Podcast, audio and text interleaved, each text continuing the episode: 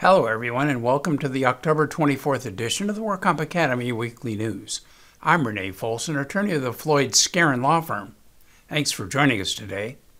Let's get started with our litigation report. A lawyers union has sued California over how it hires its lawyers and judges. The state of California employs attorneys, judges, and other legal professionals in more than 100 state departments, agencies, boards, and commissions.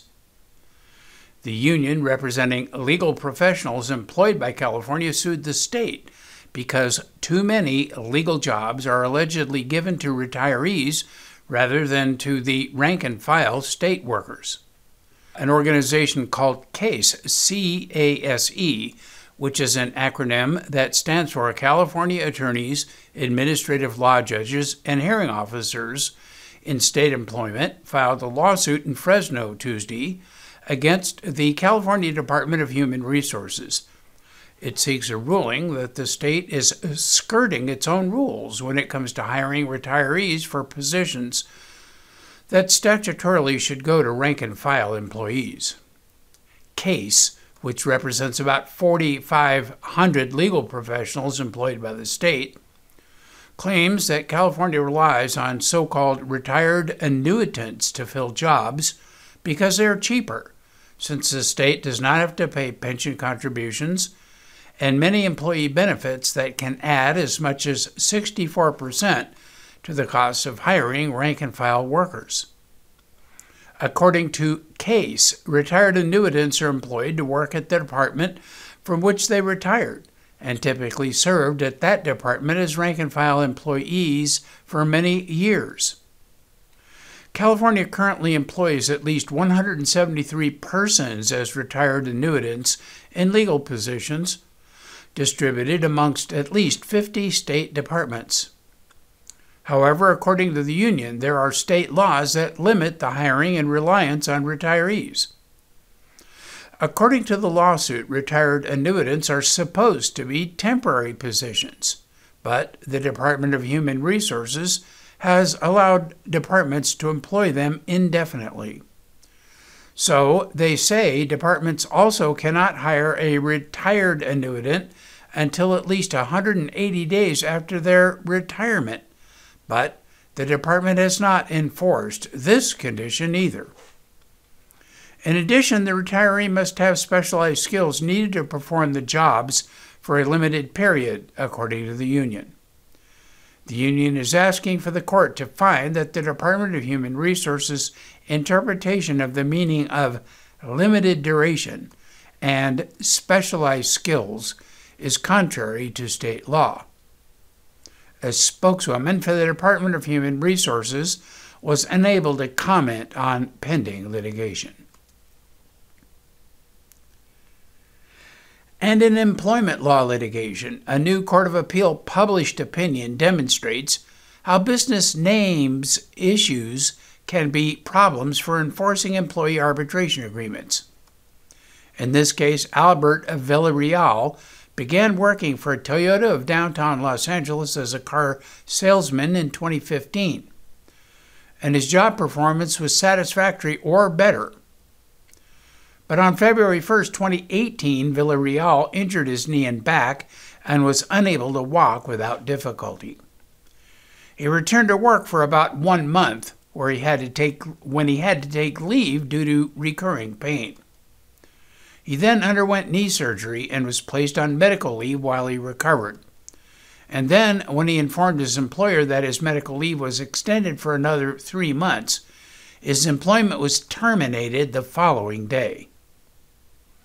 Villarreal sued his company in August 2020, asserting claims under FEHA issues, including failure to provide a reasonable accommodation and failure to engage in a good faith interactive process, among other theories.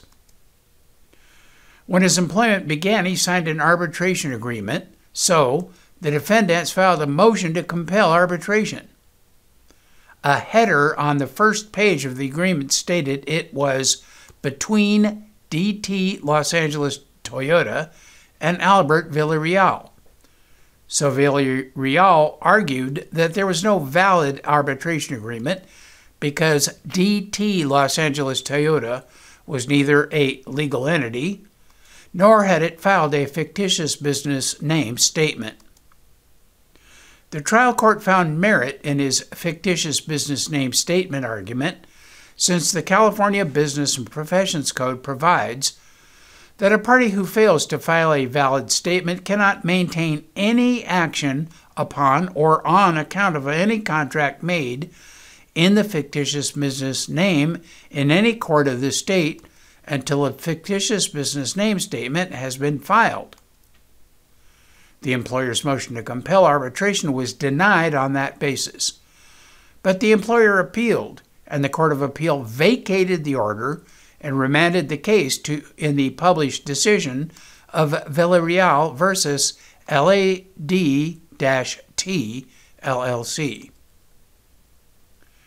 It said that failure to comply with the fictitious business name statute does not make the parties' promises, agreements, and transactions invalid as such. Noncompliance merely prevents a fictitiously named business from enforcing those obligations until it places on record its true nature and ownership. So, on May 17, 2022, after the trial court denied the motion to compel arbitration, and after appeal had been progressing for many months, LAD-T belatedly filed a fictitious business name statement registering the fictitious business names. Thus, now the employer contended that LAD-T's recent filings of a fictitious business name statement, the trial order should be reversed on that basis alone. Ultimately, the Court of Appeal concluded that the trial court did not err in denying defendants' motion to compel arbitration, but it must address the appropriate disposition in light of the unusual facts before it in this case. The Court of Appeal agreed with Villarreal that defendants failed to act diligently in filing their fictitious business name statement and provide no explanation for why they would vigorously defend their position that no fictitious business name statement was required, including appealing the trial court's order, and then abandon the position at the 11th hour by filing the very statement that could have enabled the case to proceed to arbitration a year earlier. Thus, the trial court will need to determine in the first instance whether the defendants have, by their conduct, waived their right to arbitration. The order denying defendants' motion to compel arbitration was vacated, and the matter remanded for the trial court to address whether the defendants have waived their right to compel arbitration. And in another published opinion, the Court of Appeal ruled that cross-examination is required in hearings on workplace violence orders. CSV Hospitality Management filed a petition for a workplace violence restraining order against Germorio Lucas, who is living at the Aranda Residence Hotel that provides supportive housing to formerly homeless individuals. CSV submitted affidavits from 4 of its employees in support of the petition, who said that Mr. Lucas had been very aggressive and confrontational towards other tenants and Aranda Residence employees. Mr. Lucas filed a response to the petition and denied all of the allegations against him, and he stated that he recalled only one disagreement with an employee, which involved a dispute over coronavirus social distancing protocols. A temporary injunction was issued by the court until the time of a hearing which it set, where both parties were to be represented by counsel. At this next hearing, 2 employees provided testimony consistent with their affidavits, and then Mr. Lucas testified, answering questions posed by his attorney. In his testimony, he denied the allegations that one of the witnesses had leveled against him, asserting that he was harassing him and that he had repeatedly asked the witness to leave him alone.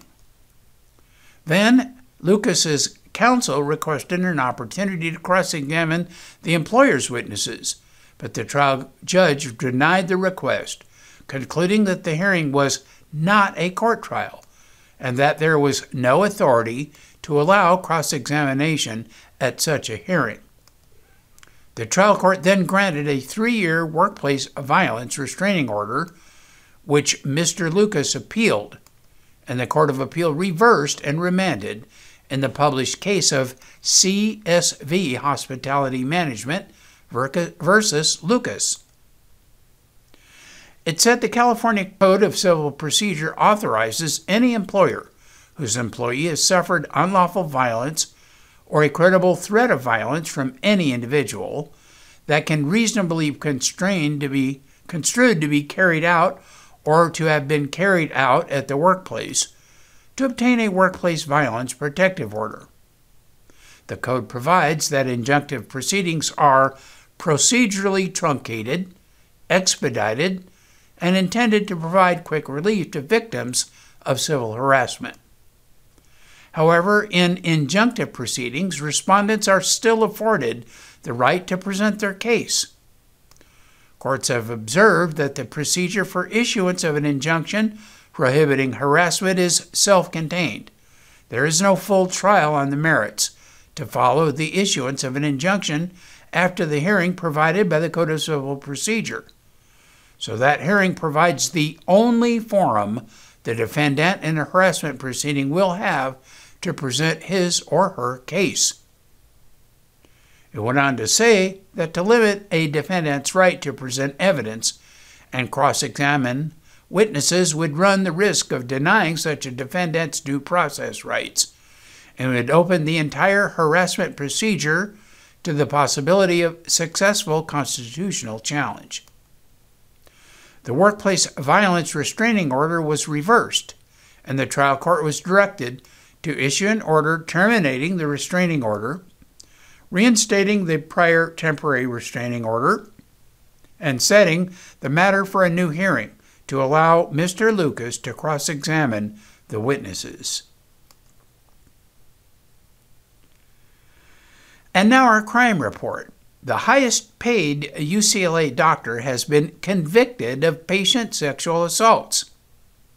Jurors convicted 65-year-old James Mason Heaps, MD, an obstetrician and gynecologist formerly employed by the University of California, Los Angeles, on 5 counts in connection with sexual assaults of some of his patients. Jurors found Dr. Heaps guilty of 3 counts of sexual battery by fraud and 2 counts of sexual penetration of an unconscious person, and he was acquitted on 7 other charges pending against him. The jurors could not reach a unanimous verdict on 9 other charges against him, and at this time no decision has been made by prosecutors on whether or not to retry on the hung counts. So a sentencing hearing is set for November 17th. Dr. Heaps served as a gynecologist-oncologist affiliated with UCLA for nearly 35 years, and at one time was reportedly the highest-paid physician in the UC system and had treated about 6,000 patients. About more than 500 lawsuits were filed against Dr. Heaps and UCLA accusing the school of failing to protect patients after becoming aware of the misconduct. Last May, attorneys for 312 of his former patients announced a $374 million settlement of abuse lawsuit against the University of California. That settlement came on top of a $243.6 million resolution of lawsuits involving 200 other patients announced the prior February, and a $73 million settlement of federal lawsuits reached last year involving roughly 5,500 plaintiffs. These lawsuits allege that UCLA actively and deliberately concealed Dr. Heaps' sexual abuse of patients. Settlement of the federal case last year required UCLA to ensure stronger oversight procedures for identification, prevention, and reporting of sexual misconduct. In March of 2021, in a similar case, USC agreed to pay more than $1.1 billion to about 17,000 former patients of ex-campus gynecologist Dr. George Tyndall. This is the largest sex abuse payout in higher education history. 74-year-old Dr. Tyndall has pleaded not guilty to 35 criminal counts of alleged sexual misconduct at the university's Student Health Center. That criminal case is still pending. And in regulatory news, according to national labor experts, California's laws targeting wage theft, which is the failure by bosses to pay workers what they are owed, make California a leader among states. But in practice, enforcing those laws has not been easy for California. Just last year, legislators made certain instances of wage theft a felony, and also set their sights on wage theft in the garment industry by eliminating some long-standing pay practices that often resulted in workers being paid below the minimum wage. But state officials and lawmakers say the Labor Commissioner's Office, the California agency overseeing wage and hour violations, has been too short-staffed to do its job, a problem that worsened during the pandemic and subsequent labor shortage. Last year alone, California workers filed nearly 19,000 individual claims with the agency, totaling more than $338 million in stolen wages. Many of these claims take 3 times longer than the legal minimum of 135 days to resolve. And according to a report by CalMatters, nearly a third of the labor commissioner's positions were vacant this May. In this August, a spokeswoman for the Labor Commissioner's Office told CalMatters that the office had hired 288 additional people since January 2021, but did not say how many people had left the office during that period.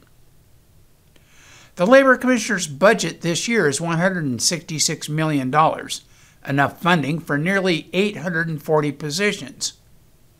Experts and legislators say California's bureaucratic hiring process and below-market salaries are complicating its hiring efforts, and that the state's hiring and retention issues that agencies enforcing labor laws have existed for years.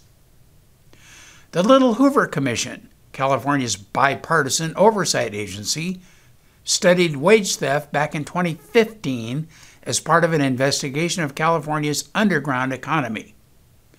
The study found that back then the state investigators across agencies are paid less than those in police forces and often require more training and education. And the report found that the state's hiring processes for such jobs can take up to a year, making hiring frustrating for all parties. Several pharmacy benefit manager companies have had long-standing litigation battles with several states over states' rights to govern them, and more are working their way through the court system. Back in 2020, the U.S. Supreme Court unanimously agreed with the arguments in a California-led bipartisan amicus brief filed by 46 attorneys general, which supported the state of Arkansas's position that federal law does not prevent states from regulating pharmacy benefit managers or PBMs. Then last year, California joined a coalition of 34 attorneys general in filing an amicus brief and the U.S. Court of Appeals for the Eighth Circuit supporting North Dakota's regulation of PBMs. And now, this October, the California Attorney General announced joining a coalition of 35 attorneys general in filing an amicus brief in the U.S. Court of Appeals for the 10th Circuit in support of Oklahoma's authority to regulate pharmacy benefit managers. PBMs act as a middleman between pharmacies, drug manufacturers, health insurer plans, and consumers. This position allows them to have a significant impact on consumers' access to affordable prescription drugs. Over the years, PBMs have expanded into a multi-billion-dollar industry. The California Attorney General claims they have done nothing to lower the prescription drug prices paid by health plans to drug manufacturers. So it says states like California have increased their regulation of PBMs to protect residents from the rising cost of prescriptions. The coalition of 35 attorneys general just announced that they have filed their amicus brief in the Oklahoma case of Pharmaceutical Care Management Association versus Glenn Mulready and others. And this is pending in the United States Court of Appeals for the 10th District. The backstory is that in 2019, the Oklahoma legislature passed the Patient's Right to Pharmacy Choice Act to protect Oklahomans' access to pharmacy providers and protect pharmacies from self-serving practices of PBMs. The new law was soon challenged in court by the Pharmaceutical Care Management Association, known by the acronym PCMA, the Pharmacy Benefit Managers Trade Lobby. In early April, the U.S. Court for the Western District of Oklahoma ruled largely in favor of the state of Oklahoma and Insurance Commissioner Glenn Mulready, upholding most of the Oklahoma statute against a federal preemption challenge. So PCMA appealed that decision to the U.S. Court of Appeals for the 10th District, asserting that only 4 of the provisions are preempted by ERISA and Medicare Part D, retreating from the 14 it originally had challenged. This week, Governor Gavin Newsom announced that the COVID-19 state of emergency will end on February 28, 2023, charting a path to phasing out one of the tools that California has used to combat COVID-19. This timeline gives the healthcare system needed flexibility to handle any potential surge that may occur after the holidays, also providing state and local partners the time needed to prepare for this phase-out. As the state of emergency is phased out, what is known as the SMARTER plan will constitute the guide to California's strategy. The essential elements of this plan are spelled out by the plan's acronym SMARTER, SMARTER. S stands for shots, as vaccines are the most powerful weapon against hospitalization and serious injuries. M is masks, where properly worn masks with good filtration help slow the spread of COVID-19 or other respiratory viruses. A, awareness. We must continue to stay aware of how COVID-19 is spreading, closely tracking evolving variants, communicating clearly how people should protect themselves, and coordinate our state and local government response. R stands for readiness. COVID-19 is not going away, and we need to be ready with tools, resources, and supplies we will need to quickly respond and keep the healthcare system well prepared. T is testing, getting the right type of tests, PCR or antigen, to where they are needed most. Testing will help California minimize the spread of COVID-19. E stands for education. California will continue to work to keep schools open and children safely in classrooms for in-person instruction. And finally, the R stands for RX, evolving and improving treatments, which will become increasingly available and critical as a tool to save lives. The latest progress update on the implementation of the California SMARTER plan has just been published this October.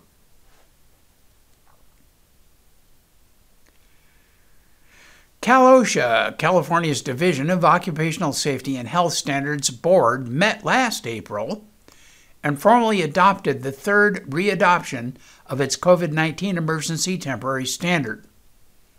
But the ETS has no set rules for close contact exclusion from the workplace. Instead, it requires that employers review current California Department of Public Health guidance regarding quarantine or other measures to reduce transmission, to develop, implement, and maintain effective policies to prevent COVID-19 transmission from close contacts. So this October 14, 2022, the California Department of Public Health published an order which updated the definitions of close contact and infectious period, to provide entity strategies to prioritize response to potential exposures in the workplace and elsewhere. This order went into effect on October 14, 2022 at 12:01 a.m.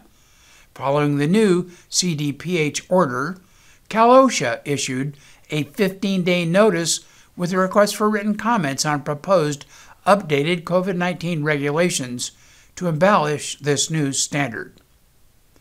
Written comments on the Cal OSHA proposal are invited, but must be received by 5:00 p.m. on October 31, 2022 at the Occupational Safety and Health Standards Board office.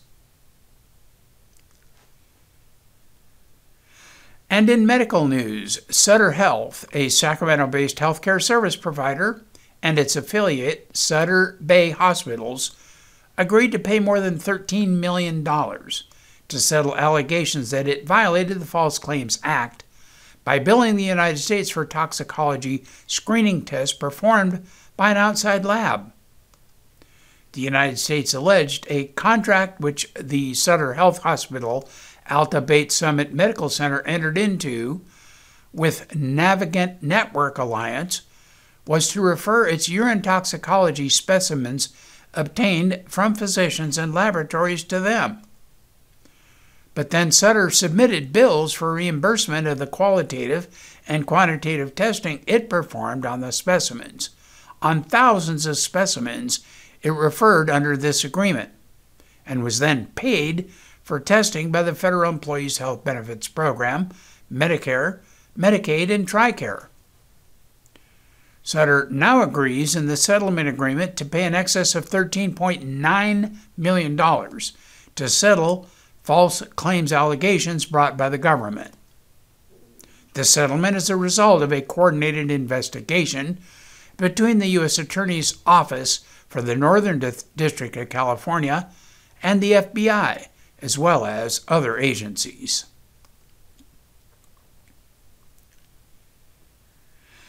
And the National Council on Compensation Insurance published the first of four installments in its series on inflation and workers' compensation medical costs, with state-specific information. An updated Consumer Price Index this August 2022 showed an inflation rate that increased to 8.3% over the previous 12 months in the Consumer Price Index. This raises the key question, how is the current inflationary environment affecting the work comp medical costs? Two factors drive changes in medical claims costs: the price of medical services and the utilization, which measures the mix and number of services provided to an injured worker. NCCI's most recent medical data shows that drug costs are declining, physician costs are up slightly, and facility costs are rising the most and workers' compensation systems. In recent years, facility services are the dominant contributor to changes in work comp medical costs across regions, most predominantly in the southeastern region. Between 2012 and 2021, countrywide work comp medical costs increased at 2% a year, and the southeastern and midwestern regions grew the fastest at 2.3% and 2% respectively. The other regions, northeastern and western region, which includes California, saw overall medical costs per claim growing at a slower average annual rate of 1.5% and 1.4% respectively. The regional comparison charts indicate that in all four regions, the work comp paid medical trends have been increasing at a slower pace than the corresponding regional computer price index .M indexes. This is particularly the case in the northeastern and western regions. Future estimates of this study will expand on each of the different types of medical services discussed here: physicians, facilities, and prescription drugs.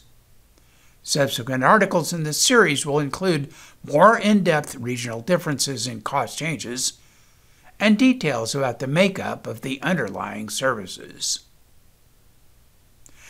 So that is all of our news and events for this week. Please check our website daily for news updates, past editions of our news, and much, much more.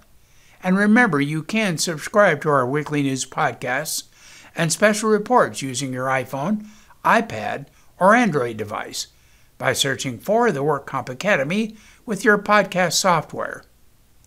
And we also publish our daily news, our podcast, and other utilities on our free WorkCompApps.com smartphone app. Again, I'm Renee Folsom with Floyd, Skarin, Manukian, Langevin. Thanks for joining us today. Please drop by again next week for more news.